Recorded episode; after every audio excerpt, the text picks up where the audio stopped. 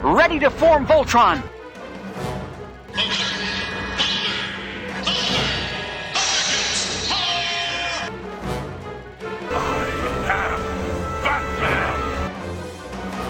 This is a job for Superman.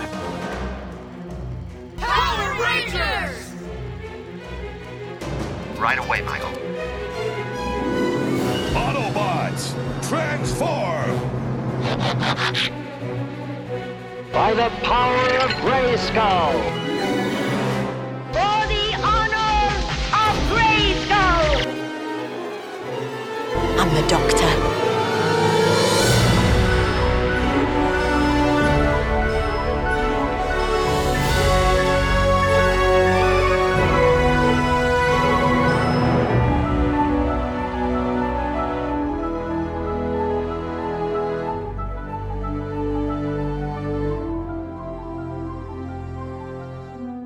Hello, everybody, and welcome to episode 40 of Charlie's Geekcast. I am your host, Charlie Niemeyer, and today we are starting a new series on the show because the year 2020 marks 10 years since I started podcasting. Believe it or not, 10 years ago, I started my own little show called Superman in the Bronze Age, and I thought it'd be fun to spend uh, some of the episodes this year, maybe even longer, going back and looking at some of the awesome Bronze Age Superman stories that I skipped over for one reason or another because there was about 15 years worth of comics and I only did about 100 and some episodes so there was quite a few that we got that got skipped over. So I'm going to go I'm covering some of the ones that I like but had to skip over for one reason or another. So that's my celebration for 10 years. So we will be back in just a second with our first comic Charlie's Geekcast will return after these promos.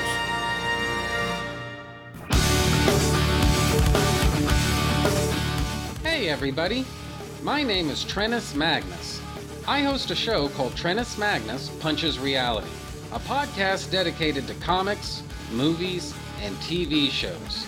During the course of my show, I've talked about horror movies, comic book back issues, old Star Trek episodes, season by season analyses of Smallville, and so much more. Heck, I've even talked about prose novels a few times. You never quite know what's coming next with Trennis Magnus Punches Reality, and that's the whole fun. So, check out Trennis Magnus Punches Reality, a proud member of the Two True Freaks podcast network. New episodes of Trennis Magnus Punches Reality can be found every Tuesday on iTunes and at twotruefreaks.com.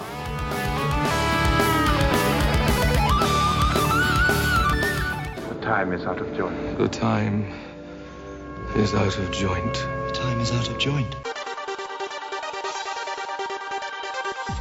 The year is 1994, or 1944, or maybe 2994. Time is under threat, and history is falling apart. Who will survive this crisis, and how will history be changed for those that do? Zero Hour Strikes takes you back to that DC Comics crossover and covers the entire story, issue by issue, tie in by tie in, as the DC Universe goes down to zero. Join Bass and Siskoid at fireandwaterpodcast.com or on iTunes. Zero Hour Strikes, a proud member of the Fire and Water Podcast Network. Remember, Legion. We now return to Charlie's Geekcast. Rocketed as a baby from the exploding planet Krypton, Kal-El grew to manhood on Earth, whose yellow sun and lighter gravity gave him fantastic superpowers. In the city of Metropolis, he's known as mild-mannered TV newsman Clark Kent, but battles evil all over Earth and beyond as Superman.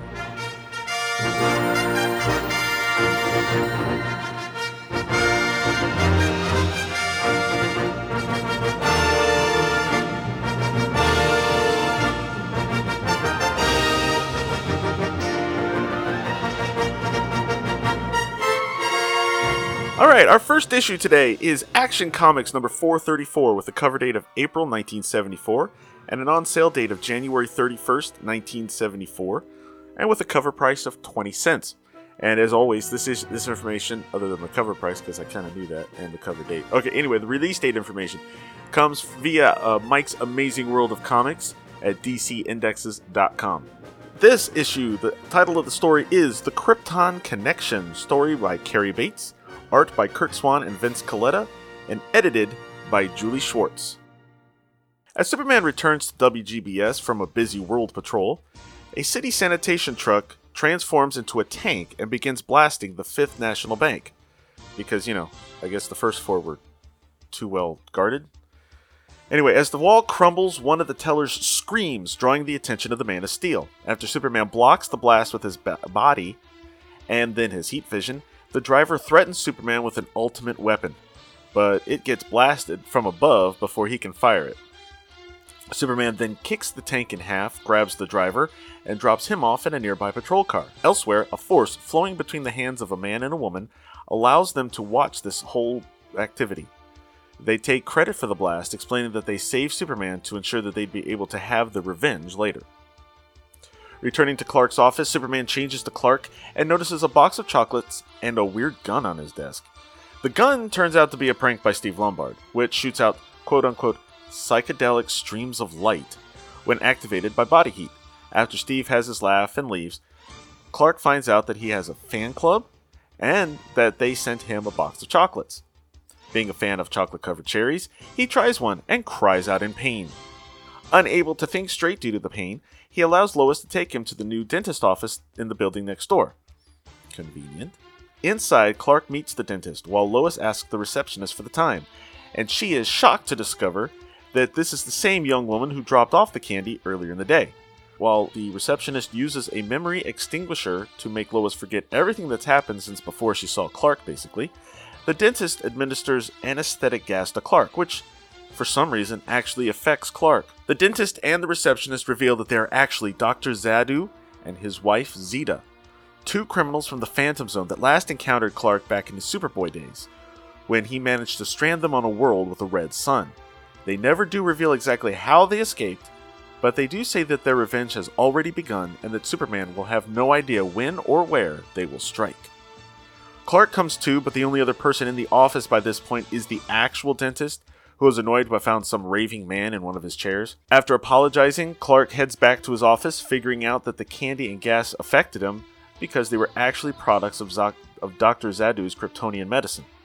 He also needs to be alert for anything the Kryptonians may try next, but right now he's got to focus on the next important task destroying the world.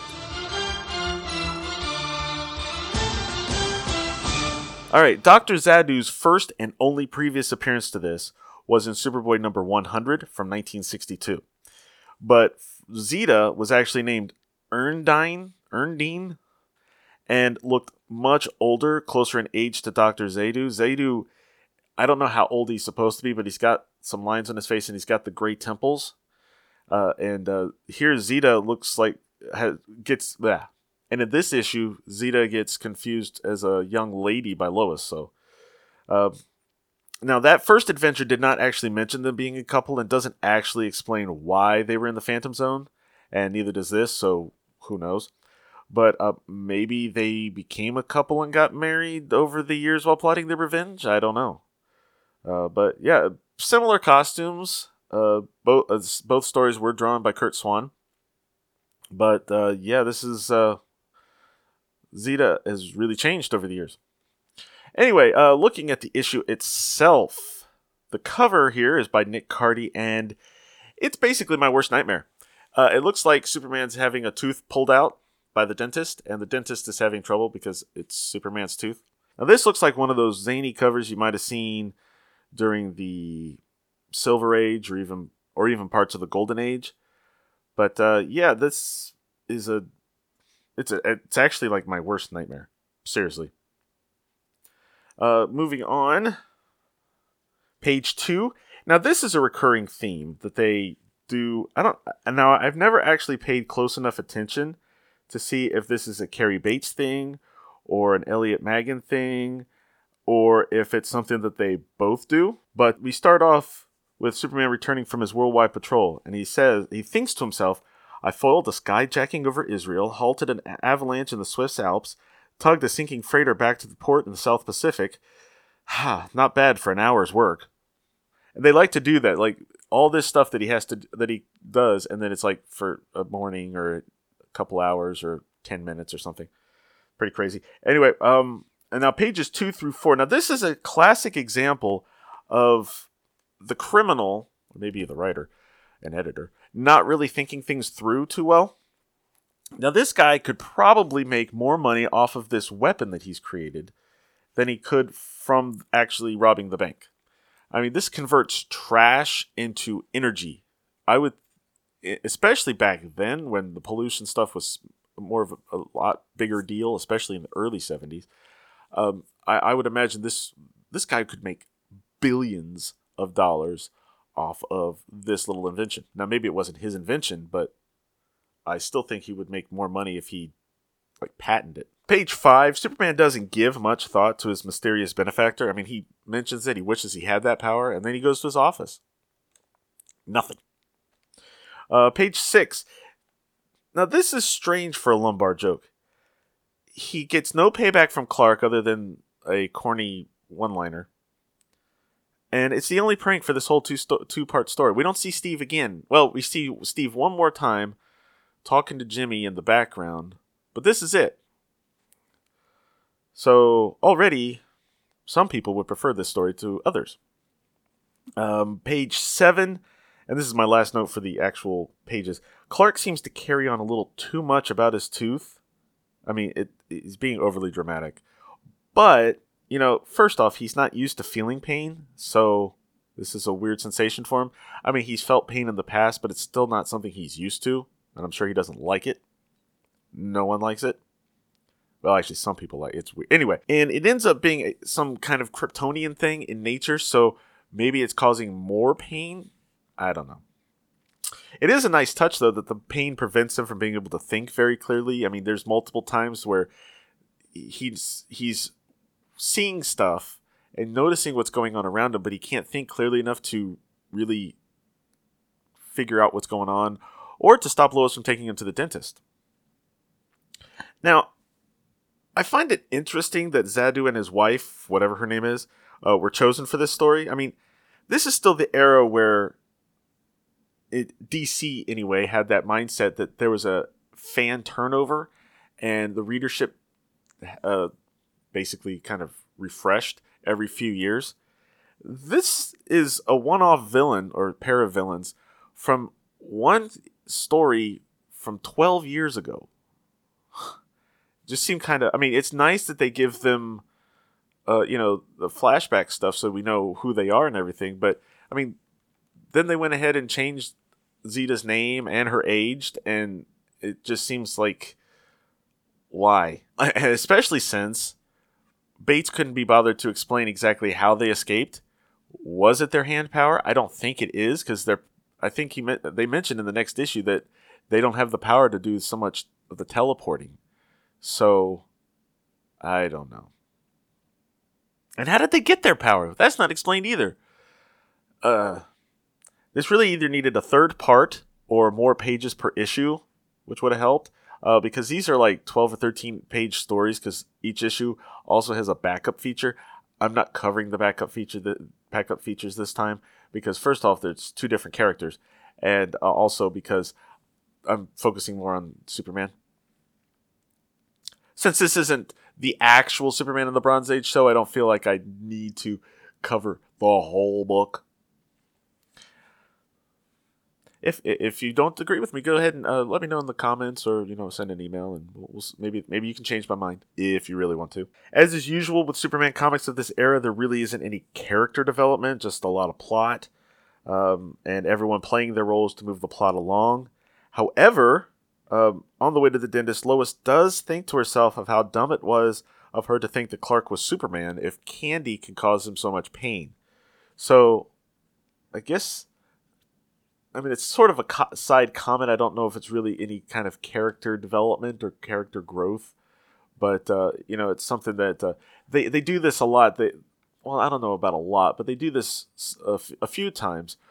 It's kind of like they're taking digs at the Silver Age by uh, pointing out, you know, this that this really was kind of ridiculous. As for the story itself, it's not bad. It's just not really great either.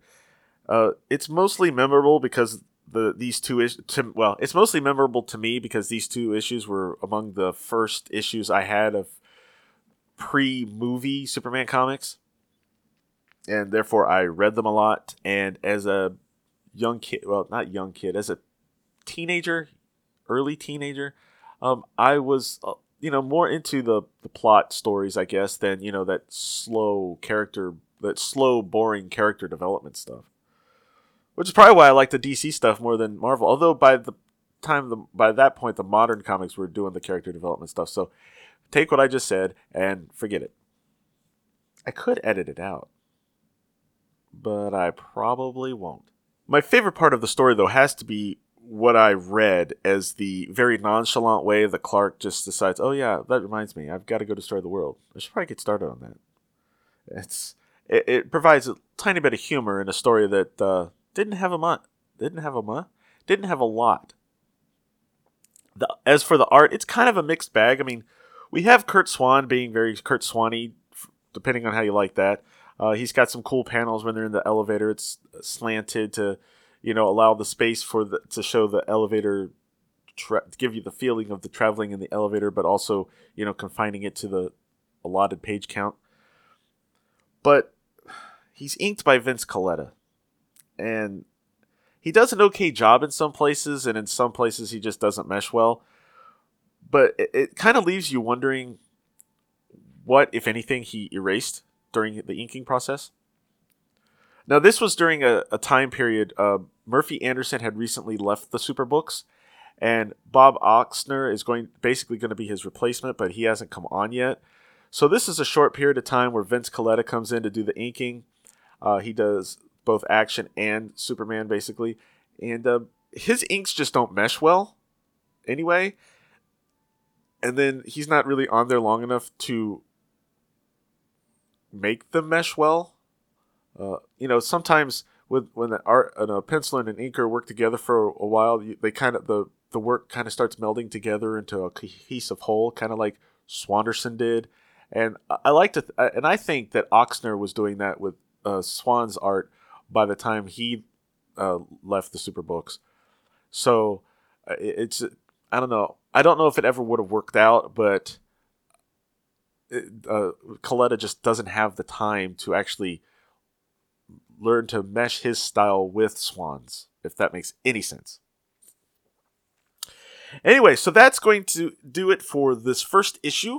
Uh, I'm going to take a quick break, play a promo or two, and I will be right back with our second issue.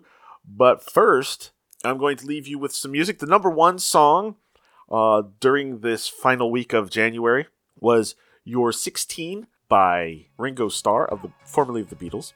And so that song is going to be playing us out, and I will be right back.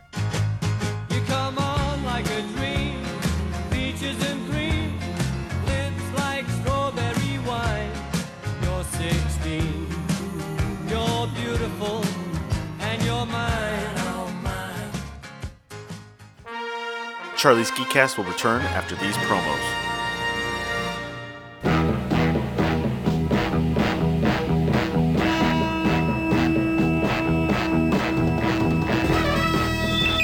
In the great hall of the Justice League, there are assembled the world's four greatest heroes, created from the cosmic legends of the universe.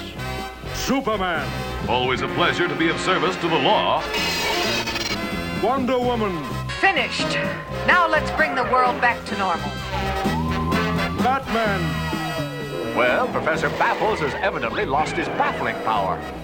Aquaman, The jet nozzle is buried in the sea bottom. The jet stream is stopped. and those three junior super friends, Wendy, Marvin, and Wonder Dog.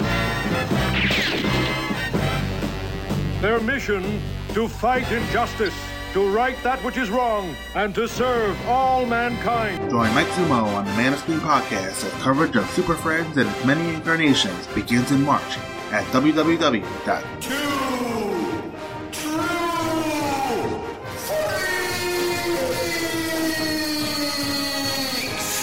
Dot com.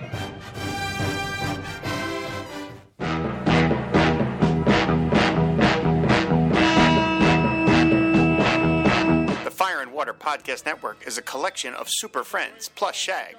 So, what could be more appropriate than a podcast about the super friends? It's for all mankind, a Super Friends podcast, a read through show about the classic DC comic book series, covering all 47 issues of the original run, plus a few surprises. Hosted by me, Rob Kelly, and a rotating group of my super friends. Coming soon from the Fire and Water Podcast Network. It all looks good to me. We now return to Charlie's Geekcast. All right, our second issue for today is Action Comics number 435 with a cover date of May 1974, an on sale date of February 28, 1974, and a cover price still of 20 cents. The title of this one is I Want to Wreck the World! Story by Cary Bates, art by Curt Swan and Vince Colletta, and edited once again by Julie Schwartz. It's dawn in Siberia. If anyone happened to actually be out in these frozen wastes with a remarkable amount of grass, they would see Superman flying overhead with a giant tuning fork, a giant magenta tuning fork. Reaching his destination, a super fling thrusts the fork firmly in the ground. Then Superman flies away, or scoots away as he says, about a hundred miles, turns around and flies back to the tuning fork at just the right speed to break the sound barrier just as he's passing through the fork, creating a supersonic boom powerful enough to crack the earth open. After admiring his work for a minute, Superman finally realizes what the heck he's doing and is shocked at himself. He pulls the fork out of the ground, but it continues to vibrate with so much force that Superman can't even stop it. So he flings it up into space where, you know, the vacuum of space and the lack of air and inability to create any noise finally calms it down, and it's going to be now just a weird looking piece of space junk. I don't know why he can't bring it back to Earth and maybe recycle the thing, but you know, whatever. It's the 70s. They don't recycle much yet. Then, after closing the fissure and repairing the Siberian landscape off panel, Superman thinks back on the events of the previous issue, spending the rest of his day worrying about when Zadu and Zeta will force him to destroy the Earth again. He doesn't have to wait long, though, because the next morning, Superman is spotted diving at the Earth wearing a vest of sonic torpedoes that he's sure won't leave enough of the planet to fill a Dixie cup. Fortunately, he once again realizes what he's doing just in time to complete his dive at super speed, but only after removing the vest, allowing it to fall at a normal speed so that he can then fly back up and catch it before it can hit the ground. Meanwhile, elsewhere, Zadu and Zeta begin to worry that Superman is getting closer and closer to actually destroying the Earth. Because you see, if he wins, they lose.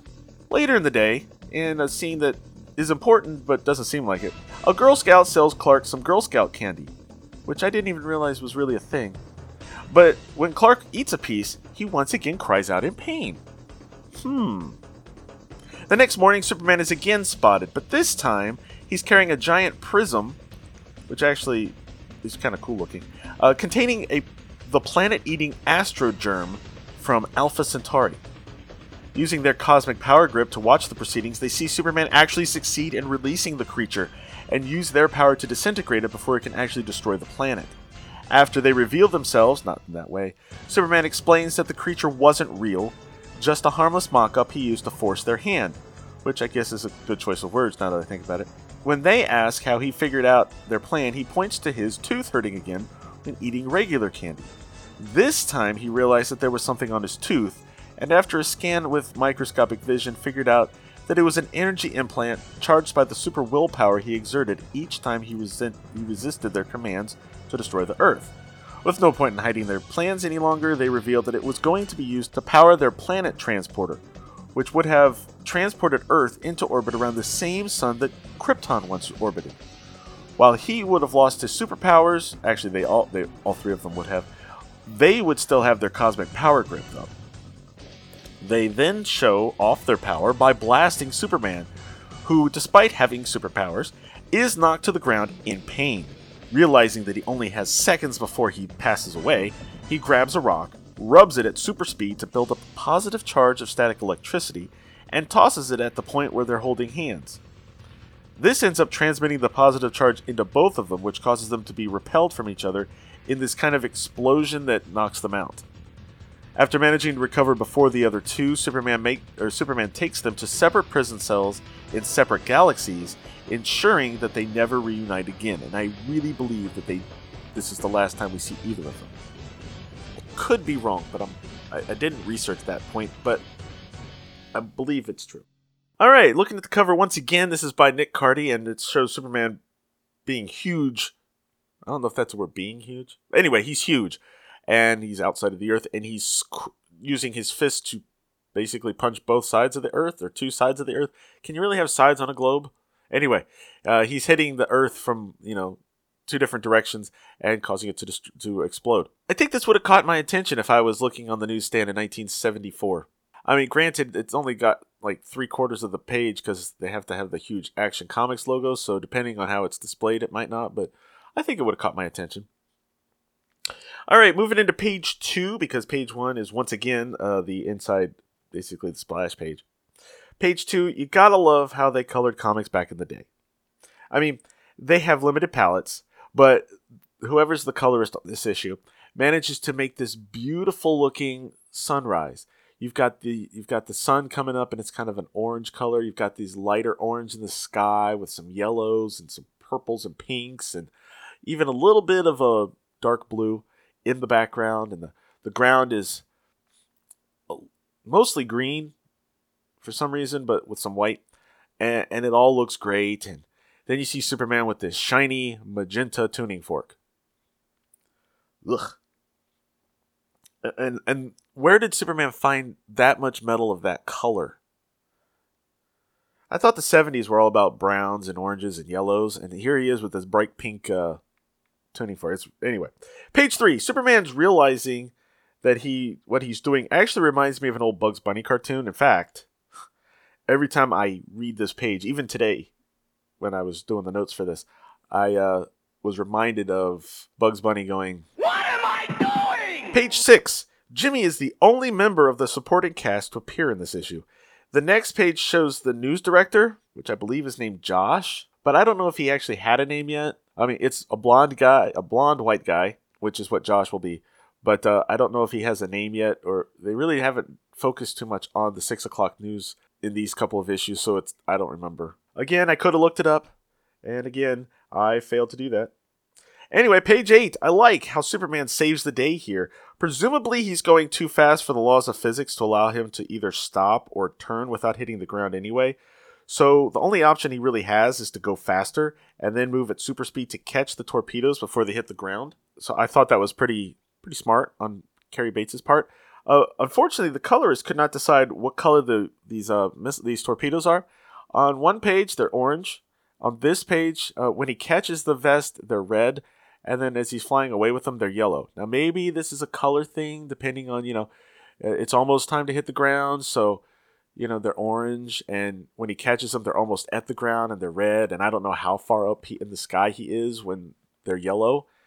So maybe it has something to do with that. That could be a No-Prize, not a No-Prize, because that's Marvel. That could be my, well, they didn't do Baldies yet either, but this could be my Baldy uh, for explaining that. Anyway, uh, page nine. I know the story wouldn't work right without using the candy, but is there such a thing as Girl Scout candy? Now, this one I looked it up. This one I actually bothered. And it turns out that while they're more popular for selling the cookies, uh, and you know selling them at the stores and everything, I guess that's their main breadwinner. Uh, Girl Scouts do sell nuts and candies. Yeah. Now, I haven't found any evidence that a girl would be standing out in front of a building selling the candy in this way, but uh, they do sell candy. Anyway, on page 10, you want an example of some super dickery? Why did Superman have to scare these two kids? I mean, he's planning to confront Zadu and Zeta. Shouldn't he have picked a less populated place? I mean, yes, it's only two kids, but that's still two more than that really needed to be. Why couldn't he have gone back up to Siberia where there was no one around? You know? Eh. Page 11. It's been, what, a few days since he went to the dentist? And this is the first time he noticed he has something on his tooth? I mean, even if he didn't eat anything, which he didn't have to because of his super metabolism, he didn't have to eat or drink or shower or anything like that. Uh, but even if he didn't eat anything in those few days, I would presume that his tongue still works in some sort of fashion, and therefore he would have, you know, felt it. If he can feel it while there's can- when he eats candy, I would imagine it. It's be it's impeding his jaw from closing completely. I, I don't know. Uh, this must be one of those suspension of disbeliefs you're not supposed to think about until 40 years later, or 45 years later, almost 50 years later. Pages 12 through 13. You know what I like about this part? There is an actual sense of drama here. But despite this being the all powerful, planet juggling, time traveling Superman, he comes very close to dying here. And in the process of saving himself, he ends up teaching kids that like charges repel. I mean, what a guy. All right, so once again, this story heavy on plot, light on anything else.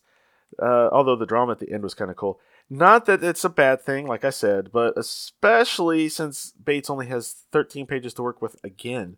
I like the idea of Superman tricking them into saving the Earth with the uh, fake uh, astro germ.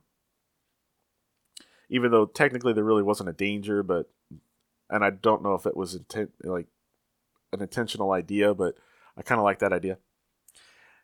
The art, once again, uh, has the same issues as last time. There's some plot spots where it looks great, some spots where Colletta decides to ink the lines on Superman's forehead, so it kind of makes him look old. But yeah, otherwise it looks great. Uh, but um, tell me, what did you guys think? Have you read these issues? Did you like the story and or art? Did you hate the story and or art?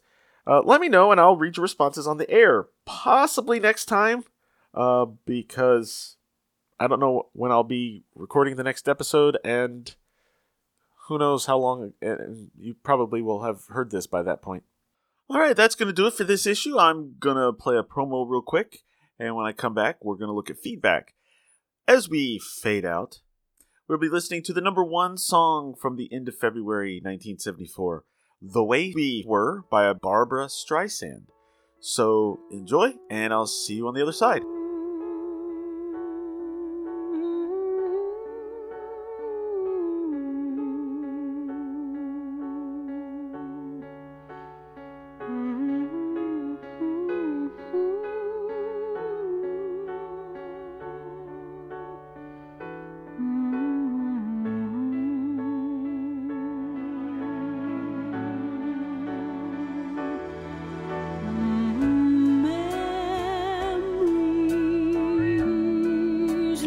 The corners of my mind. Misty watercolor memories of the way we were.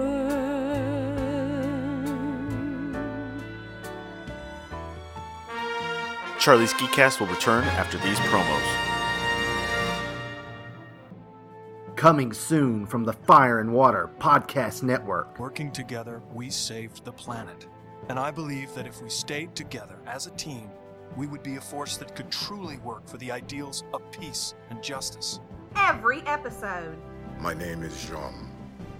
I'm a Martian. Every adventure. Okay, you guys are so slow. Every hero. Whatever you think you're doing, if you present a threat to the world, the Justice League will take you down. Cindy and Chris Franklin bring you JLU Cast. Whatever the future holds, we'll make those choices ourselves. Don't say you don't love me. I'll never say that. Covering the complete animated run of Justice League and Justice League Unlimited. And the adventure continues. There's strength in numbers. What? Like a bunch of super friends? More like a Justice League. Hey, Jeff. Hey, Mike, I'm trailing. Man, it sure is great to be back to FCTC after such a long time. Yes, it is, and we've been away so long. Yeah, but real life and Y- you know what? I, I just I just can't do this. Can't do what? We have taken more breaks from this show than my wife has had in her entire life. I mean, we can talk about real life getting in the way, Which it has. but it's it's just not fair. So we're not going to joke around, and we're going to simply say that for the moment we're back, and there's a lot of neat stuff to talk about, Like season two of Lois and Clark. and the death of Clark Kent, And the launch of Superman the Man of Tomorrow. and the return of Lex Luthor, And the trial of Superman. and Underworld Unleashed. The show can still be found at the Superman homepage as well as at the Fortress of Baileytude. And we're still part of the Superman Podcast Network. So, From Crisis to Crisis is back. For now. And it will still come out on Thursdays. Most week at www.fortressofbaileytude.com, www.supermanhomepage.com, or www.supermanpodcastnetwork.com. We now return to Charlie's Geekcast.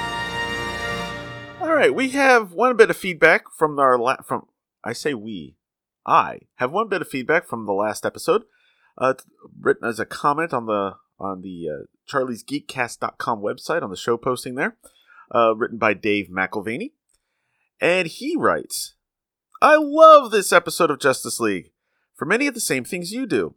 The Flash getting that hard to find present for the kids while dealing with the Ultra Humanite.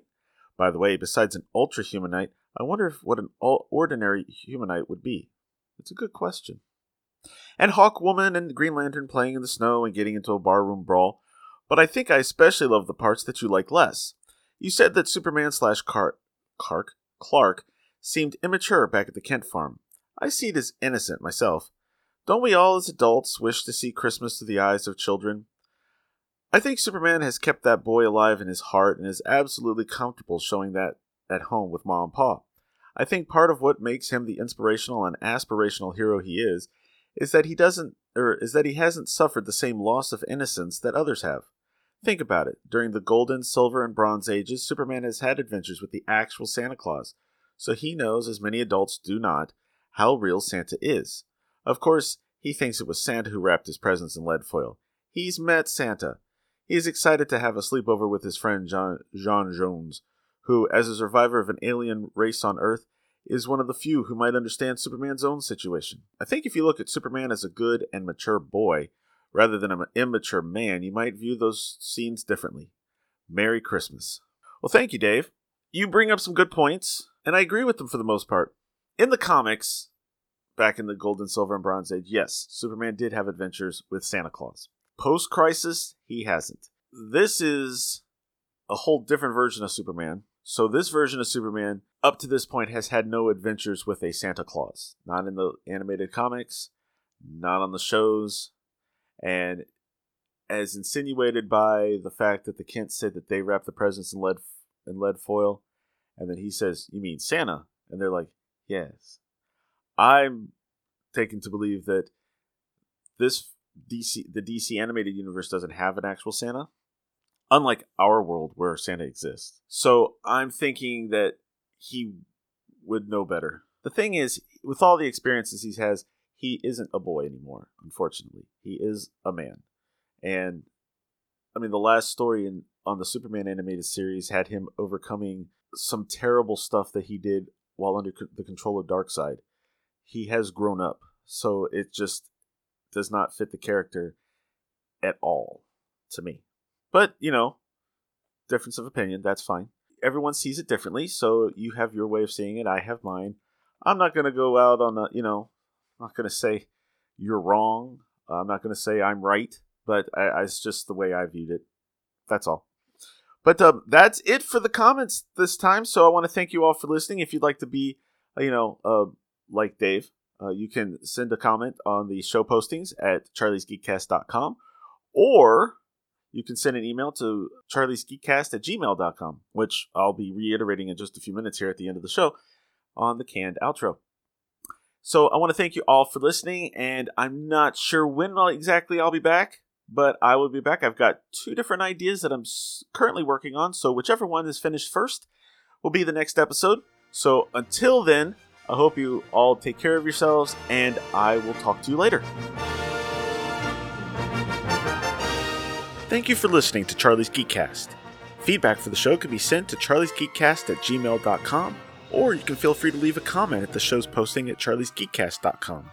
All images and music heard on the show are copyright their respective copyright holders and are used for entertainment purposes only. No infringement is intended. Charlie's Geekcast is a proud member of the Two True Freaks Internet Radio Network. Please be sure to stop by Two True Freaks to check out more great shows.